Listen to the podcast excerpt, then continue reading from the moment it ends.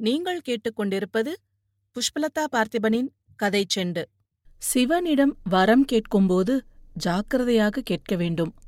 மகாபாரதத்தில் அரக்க மாளிகை தீப்பிடித்து எரிந்த பின்னர் பஞ்ச பாண்டவர்கள் மாறு வேடத்தில் மறைந்து கொண்டு பிச்சை எடுத்து வாழ்ந்து வருகின்றனர். திரௌபதியின் சுயம்வரத்திற்கு அந்தனர் வேடத்தில் சென்ற அர்ஜுனன் திரௌபதியை சுயம்வரத்தில் வெற்றி கொண்டு அழைத்து வருகிறான். வாயிலில் இருந்தபடி குந்தி தேவியிடம் தாயே நாங்கள் இன்று ஒரு சிறந்த பிச்சையை பெற்று வந்துள்ளோம் என்கிறான். சமையலில் கவனமாக இருந்த குந்தி அவன் எது பற்றி சொல்கிறான் என்பதை அறியாதவளாக அதை ஐவரும் சமமாக பகிர்ந்து கொள்ளுங்கள் என்று ஆசி கூறுகிறாள்.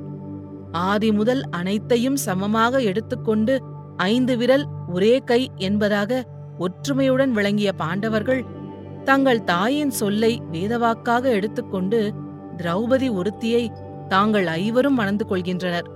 பாண்டவர்களும் பாஞ்சாலியும் இந்த ஏற்பாட்டுக்கு மனமுவந்து இணங்கியதால் மற்றவர்களால் ஏதும் குறை கூற இயலவில்லை. குழம்பிப்போன குந்தி தேவி கிருஷ்ணரிடம் இது குறித்து கேட்கவும் கிருஷ்ணர் கூறுகிறார் திரௌபதிக்கு இதற்கு முன் பிறவியில் தனக்கு வரவேண்டிய கணவன் எப்படிப்பட்டவனாய் இருக்க வேண்டும் என்பது குறித்து சிவனிடம் வேண்டினாள். அப்படி வேண்டும்போது தர்மத்தின் உருவமான கணவன் வேண்டும் அனுமனைப் போன்ற பலசாலியான கணவன் வேண்டும் பரசுராமனைப் போன்ற வில் வீரனான கணவன் வேண்டும் காலமே நின்று வேடிக்கை பார்க்கும் அளவு அழகான கணவன் வேண்டும் சகல சாஸ்திர பண்டிதனான கணவன் வேண்டும் என்று வேண்டினாள். என் கணவனிடம் இந்த குணங்கள் இருக்க வேண்டும் என்று கேட்காமல் இன்னின்ன குணங்கள் கொண்ட கணவன் வேண்டும் என தனித்தனியே அவள் வேண்டியதால் அந்தந்த குணங்களுக்கென்றே உருவெடுத்தாற் போன்று அவதரித்த பாண்டவர்களை கணவனாக அவள் அடைந்துள்ளாள். மகேசனிடம் வரம் வேண்டும்போது ஜாக்கிரதையாயிருக்க வேண்டும். தருமனை மிஞ்சிய நீதிமான் யார்? பீமனை மிஞ்சிய பலசாலியவர் வில் வித்தையின் இலக்கணமே அர்ஜுனன் தானே? அழகில் நகுலனுக்கு ஈடு உண்டா? சகாதேவனன் அல்லவா சாஸ்திரங்களில் எல்லை? இவ்வாறு கிருஷ்ணர் விளக்கிய பின்பே குந்தியின் மனம் சமாதானமடைந்தது. இதுவரை சொல்லப்பட்டவை மகாபாரதத்தில் உள்ளவை. இனி அச்சிலும் இடம்பெறாமல் மூல உரையிலும் இல்லாமல் ஆனால் கிராமப்புற மக்களிடையே உலவுகின்ற எக்கச்சக்கமான கதைகளில் உலவுகின்ற ஒன்றை பார்ப்போம். திரௌபதியை மணந்து கொண்ட பின் பாண்டவர்கள் தங்களுக்குள் ஓர் உடன்பாடு செய்து கொண்டார்கள்.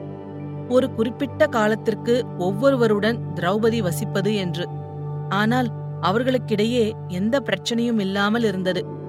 தன்முறை வரும் சமயத்தில் ஒருவன் வெளியூர் சென்றிருந்தால் அப்போது திரௌபதியுடன் உல்லாசமாக இருப்பதில் சகோதரர்களிடையே ஏதும் உரசல் ஏற்படக்கூடாது என்பதால் அந்த சமயத்தில் திரௌபதியின் அறைக்குள் செல்பவன் தான் யார் என்பதற்கான அடையாளம் தெரியும் வகையில் தனது காலணிகளை அவளது அறையின் வெளிப்புறத்தில் விட்டு செல்ல வேண்டும் என்று ஒப்பந்தம் செய்து கொண்டனர். ஒருமுறை பீமன் வேட்டையாட சென்றிருந்தான். வெகுநேரம் கழித்து வீடு திரும்பிய அவனுக்கு மனதுக்கு ஒரு மாதிரியாக இருந்தது. அதனால் மாறுதலுக்காக சற்று நேரம் உல்லாசமாக பொழுதுபோக்கலாமே என்றெண்ணி திரௌபதியின் அறைக்குள் செல்ல எண்ணினான். அங்கு அறை வாசலில் செருப்பு ஏதும் காணப்படவில்லை. ஆனால் கதவு தாழிடப்பட்டிருந்தது. அதை தட்டுவதற்கு கூட பொறுமையின்றி விரலால் கதவு இடுக்கில் கைவிட்டு தாழை அகற்றி பீமசேமன் கதவை தடால் என்று திறந்தான். அறையினுள் படுக்கையிலிருந்து வாரி சுருட்டிக் கொண்டு எழுந்தனர் தர்மனும் திரௌபதியும். அவசரமாக தன் உடைகளை எடுத்து சுற்றிக் கொண்ட தர்மன் கோபத்துடன் மோகத்தால் பண்பாட்டை மறந்துவிட்டாயா என்று கூச்சலிட்டான். நான் பண்பாட்டை மறக்கவில்லை. நீங்கள்தான் அவசரத்தில் நம் ஒப்பந்தப்படி எதையுமே பின்பற்றவில்லை என்றான் பீமசேனன். நாம் பேசிக் கொண்டதென்ன? நான் இருக்கும்போது நீ எப்படி உள்ளே வரலாம்? நீங்கள் இருப்பது எனக்கு எப்படி தெரியும்? வாயிலில் என் காலணி இருப்பது உன் கண்களில் படவில்லையா?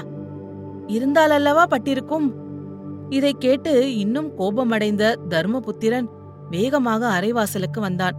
அங்கு அவன் விட்டிருந்த காலணிகள் இல்லை. பீமசேனன் பெருமிதமாக தர்மபுத்திரனை பார்த்தான். நான் சொன்னது சரிதானே? என்பது போல்.